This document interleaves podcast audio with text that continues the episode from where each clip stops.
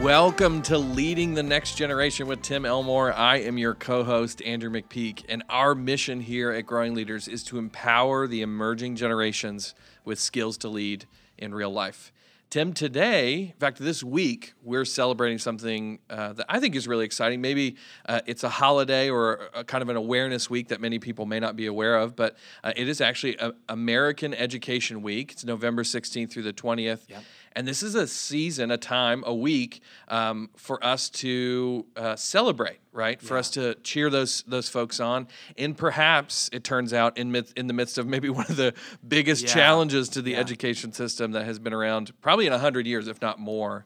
Um, but this is a time for us to recognize, especially public education, yeah. uh, the system that we have and, and what it's doing, as well as honoring those individuals, the teachers and counselors and yeah. uh, administrators who are making a difference uh, in the lives of students and ensuring that every student gets a quality education. So we just want to celebrate that today. Absolutely. Andrew, I've said at least 100 times over the last few years teachers are heroes yes, me. Yes, And I often have to remind myself, as they do, I'm sure, to separate the teacher who is working so hard.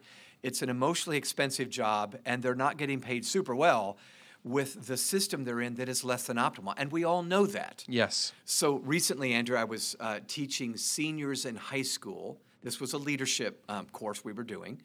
And um, I had the um, students in pods of three to get up and make a little speech, a persuasive speech, very common.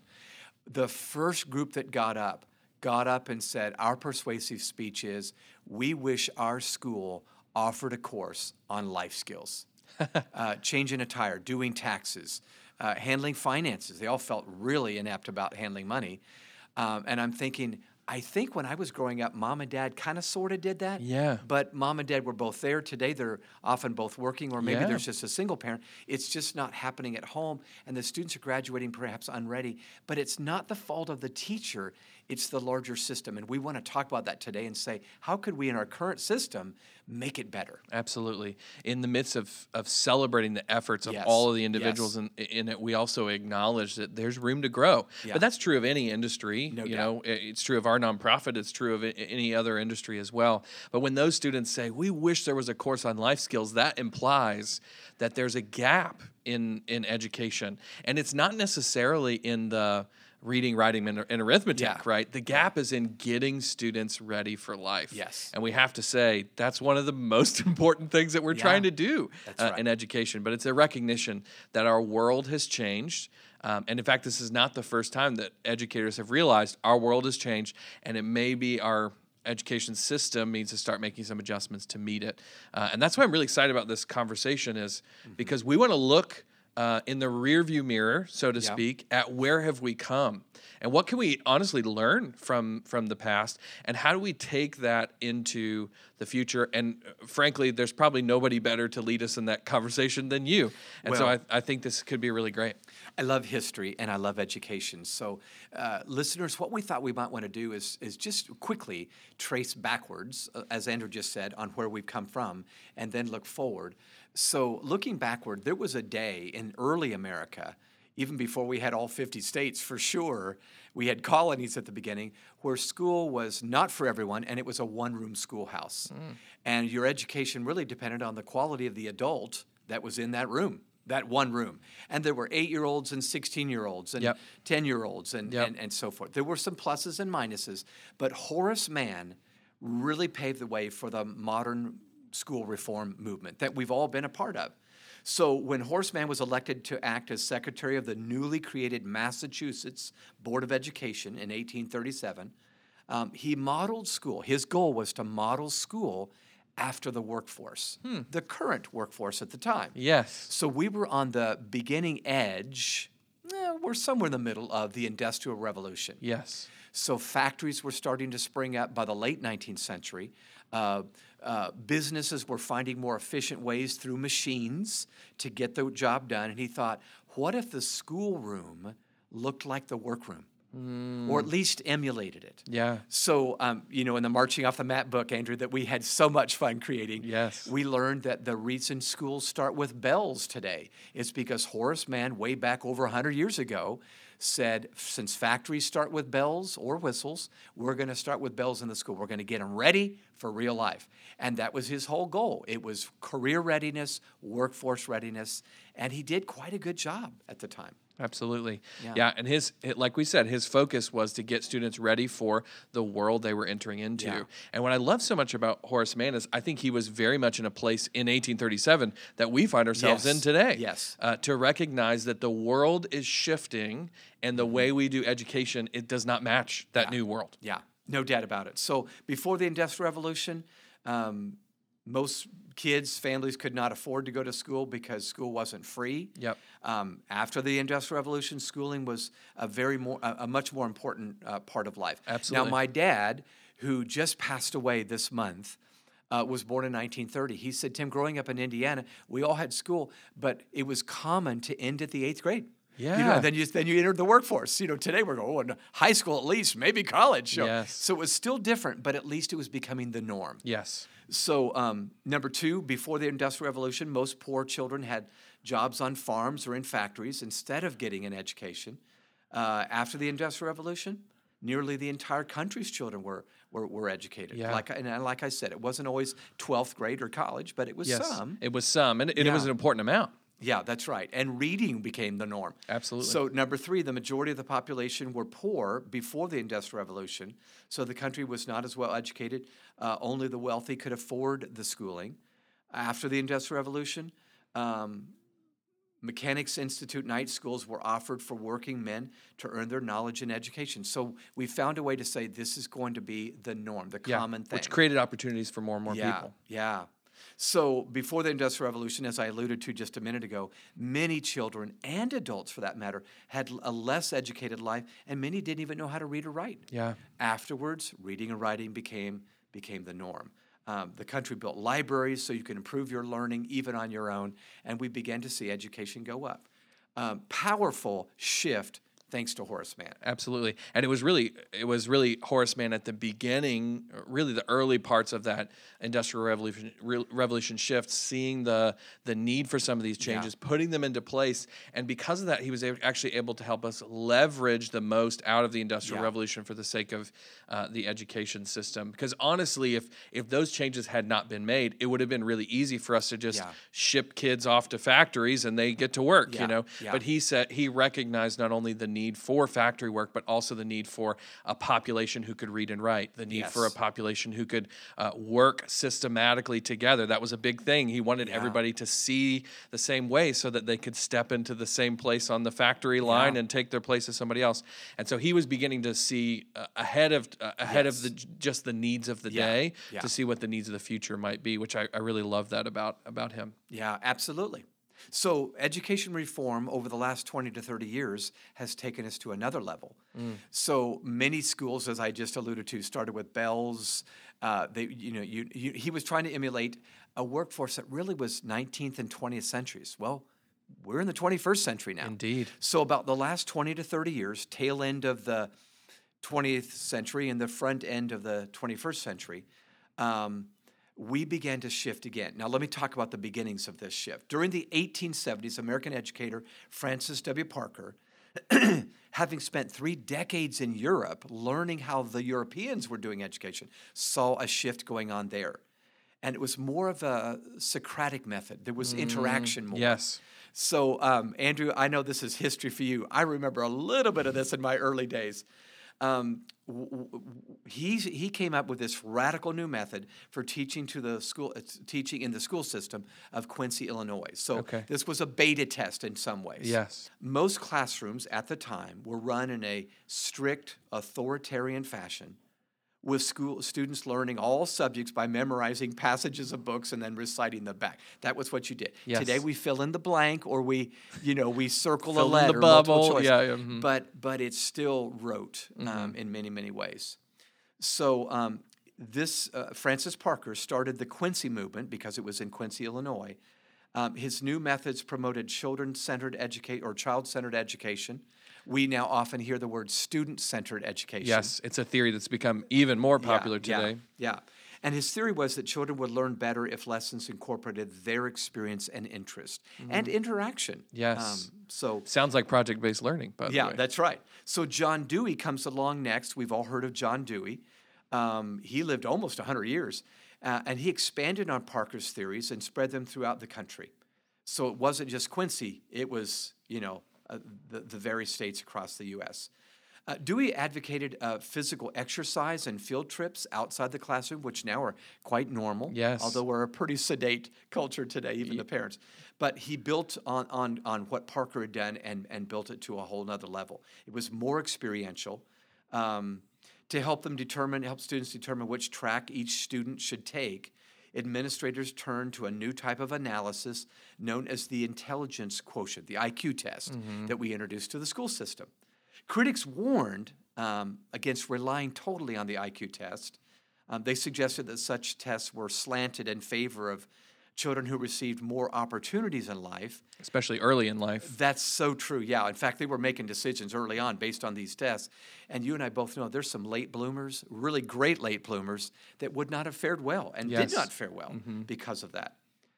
But in the late 20th century uh, and then the early 21st century, there, were there was a renewed emphasis on standardized testing as a way of measuring academic achievement.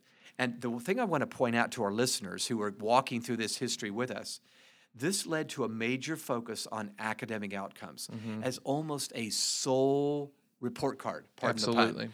We're just looking at test scores. Mm-hmm. Well, think about this, Andrew. Even though we know that made sense at the time, solely test score, just to rely only on test scores, kids can game the system, and they do. Yeah, absolutely. Teachers can become skewed in, well, that's what I'm shooting for. It's just the right grade. Not that they learned something, Yes. just the right grade, because we need funding. So you can see how incentives and motivations might have been a little bit skewed on both the student and the teacher, given this solo way of evaluation. Yeah, absolutely. So what you're seeing here as we go through this history is sort of two threads, is what I would call them.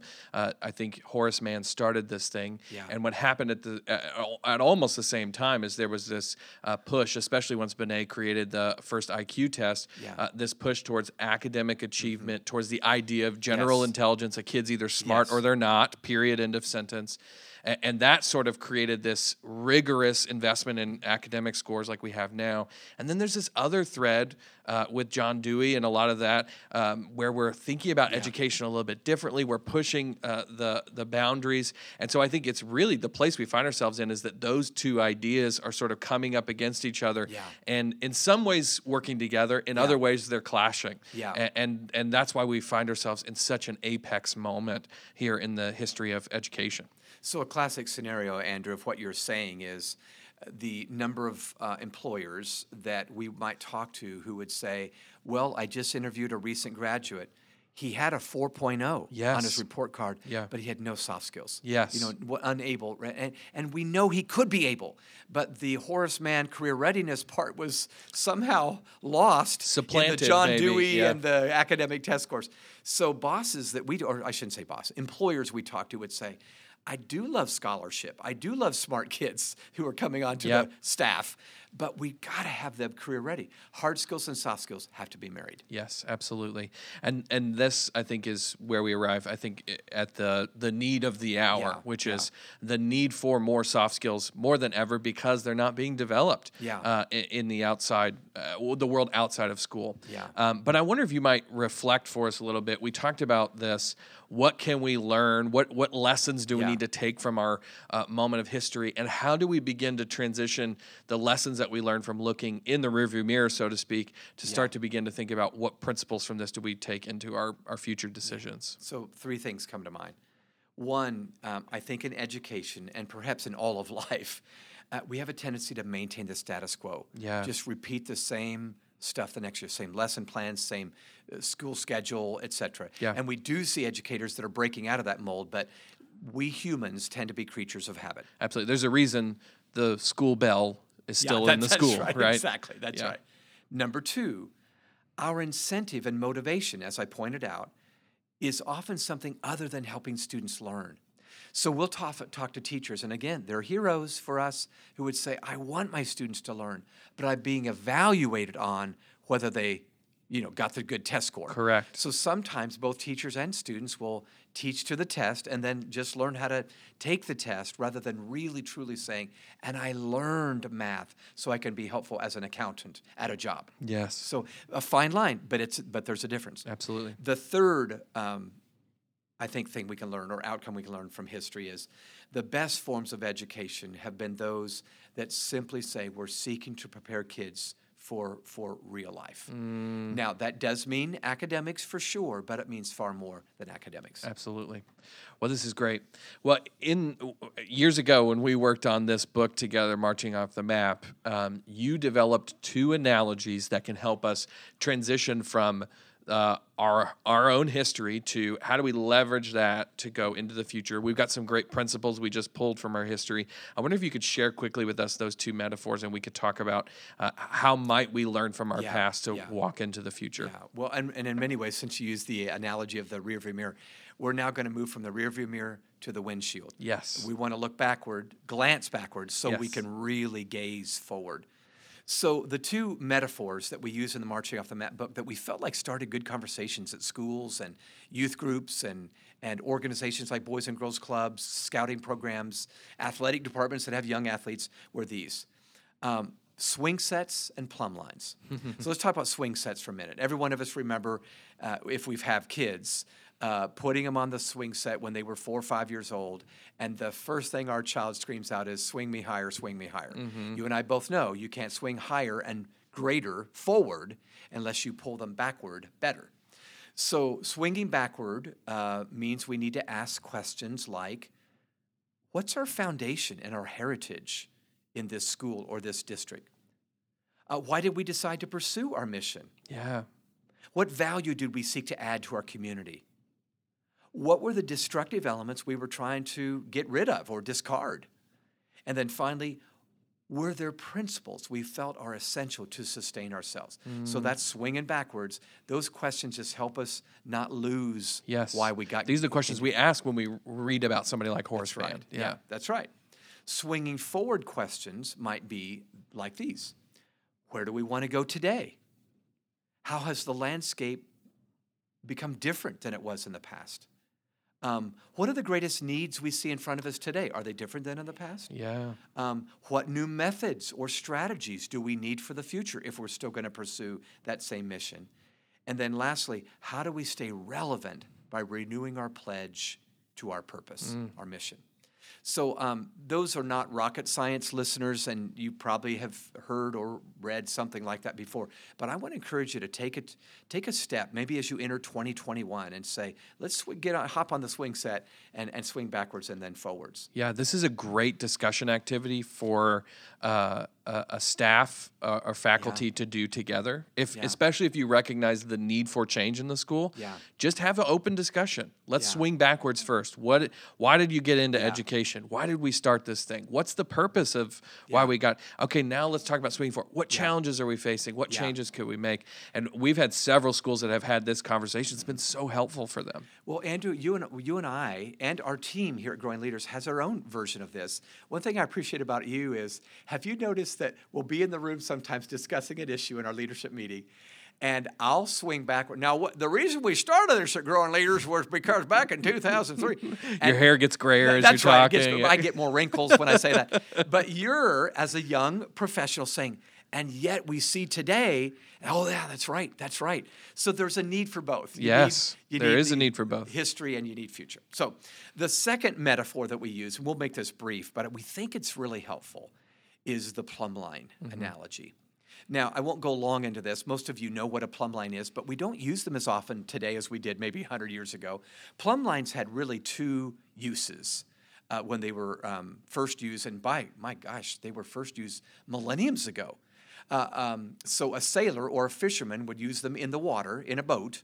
They would plumb the depths of the water to see how deep the water was. So plumb lines were about depth. But then, secondly, they were used by builders who might be building a house. And once the wall was constructed, they'd hold a plumb line, which, by the way, is a line with a weight on the end of it. You could hold it up next to a wall and see, oops, our wall's crooked. We're an Mm. inch off because the plumb line gravity would pull it straight down and you could see if the wall was crooked.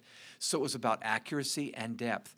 Oh boy, do organizations need to hold a plumb line up to themselves today and say, are we doing what our values said we were supposed to be doing? Yes. And if we were honest, Andrew, we've had a few moments we said, I don't think we're doing the all for one right now. Yeah. Which is one of our values. Mm-hmm. So it's it's just so helpful. Absolutely. I, I encourage people to figure out what are your plumb lines. What are the uh, maybe the individuals in your organization? Maybe they're the core values in your organization, but they're the things you can look to objectively to see are we off? Are we as deep as we need to be? Are we as accurate as we need to be?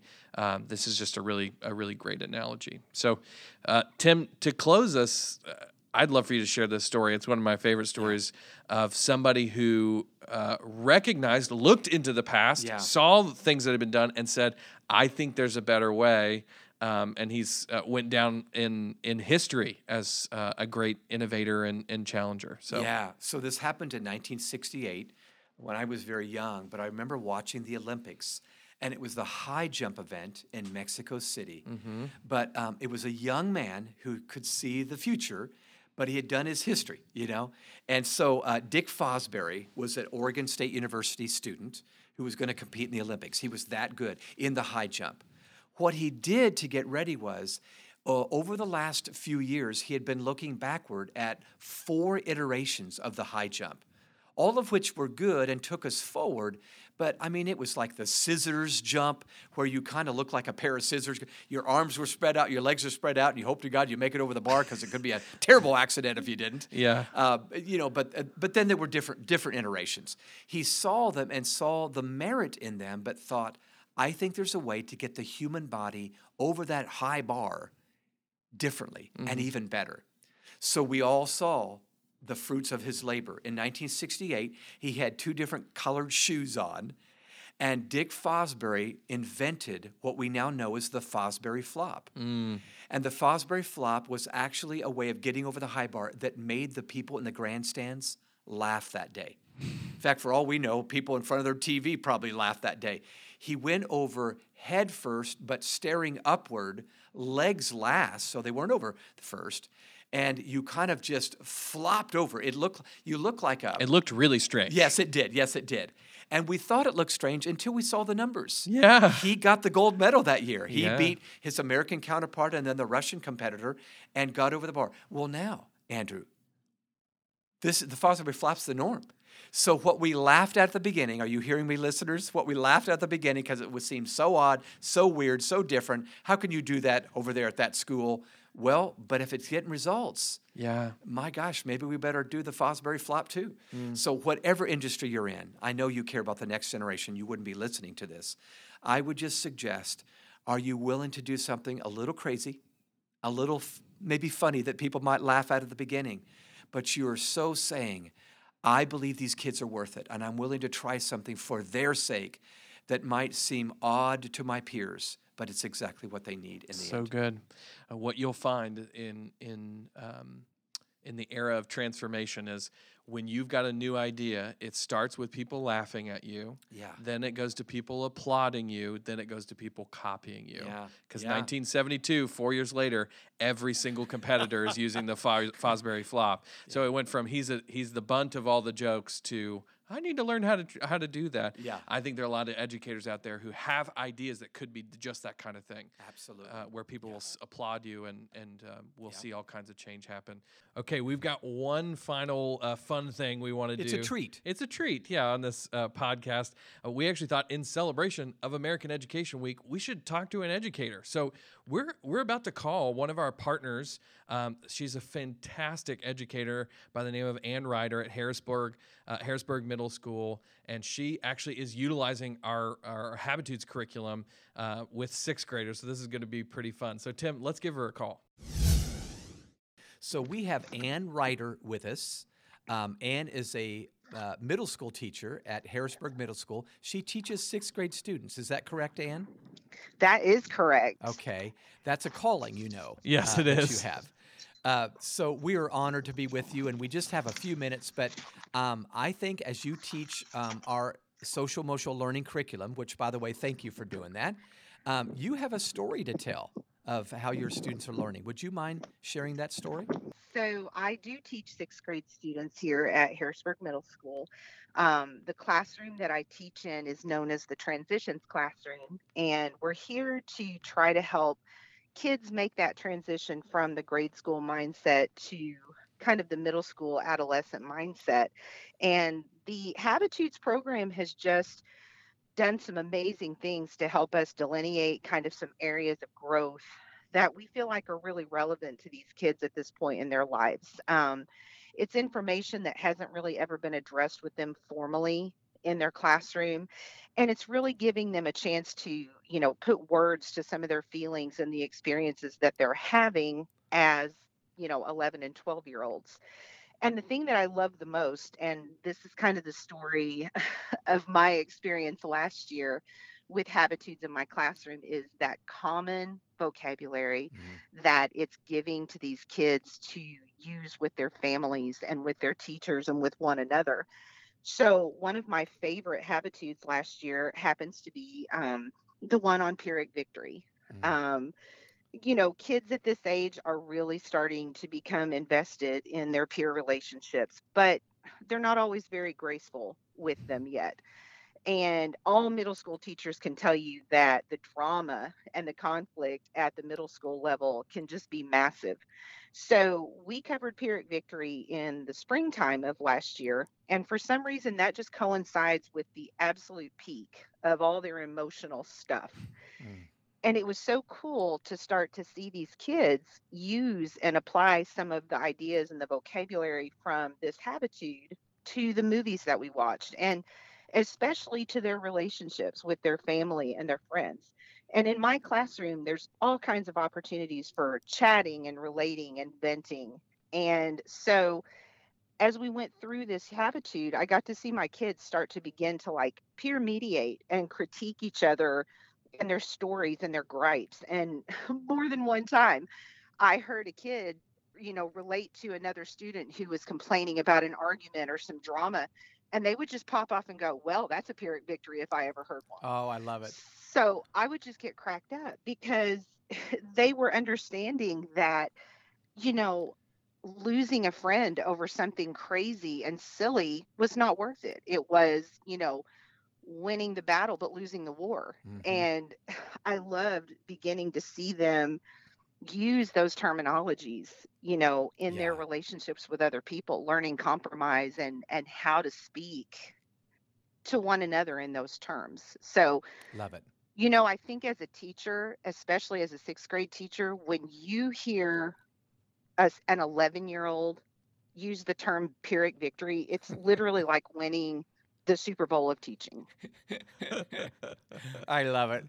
And you are the reason why teachers are heroes for me. Thank you for your relationship focus with the students and really wanting them to transition well. They've given the this job to the right person. Thank you for being a teacher and thanks for using our habitudes to start those conversations. And thank you for allowing me to be a part of the Growing Leaders family. It means more to me than I can say. Wow. Thanks. Thank you. Well, that was awesome. Thank you, Ann, so much for sharing that with us. She is doing some incredible stuff. Didn't I tell you she was great? She's really great. Uh, well, uh, we want to thank you guys for tuning in. If you're interested in using our Habitudes for Social Emotional Learning program, like Ann is using, uh, it's really simple uh, to utilize. It's it's uh, simply called Habitudes for Social and Emotional Learning. Habit Habitudes are simply images that teach leadership habits and attitudes. And if you want to find out more about this curriculum, head on over to growingleaders.com/sel, and you can find out all that you need to, to do there, as well as get a, a free quote and even test out the curriculum yourself. Um, if you would, just like we just did, give a call to a teacher that you know, even if you are a teacher, call another teacher you know and thank them this week for what they're doing. This has been a really challenging year for educators, and I think they deserve our thanks. So give, an, give a call to an educator this week if you can. And also, as always, if you would rate this podcast, give us five stars. That gets the word out about what we're doing here. If you found today's podcast helpful, please share it with somebody uh, that you know. If you want to connect with us uh, on social media, we are at Growing Leaders and at Tim Elmore pretty much everywhere you are. And then finally, if you've got ideas for this podcast, people you want us to interview, things you want us to talk about, shoot us an email. It's podcast at growingleaders.com. We love getting those. Well, Tim, thank you so much for leading us through today, for helping us celebrate this uh, American Education Week. Uh, guys, go out and celebrate this week. Thank you so much for listening, and we'll see you next time.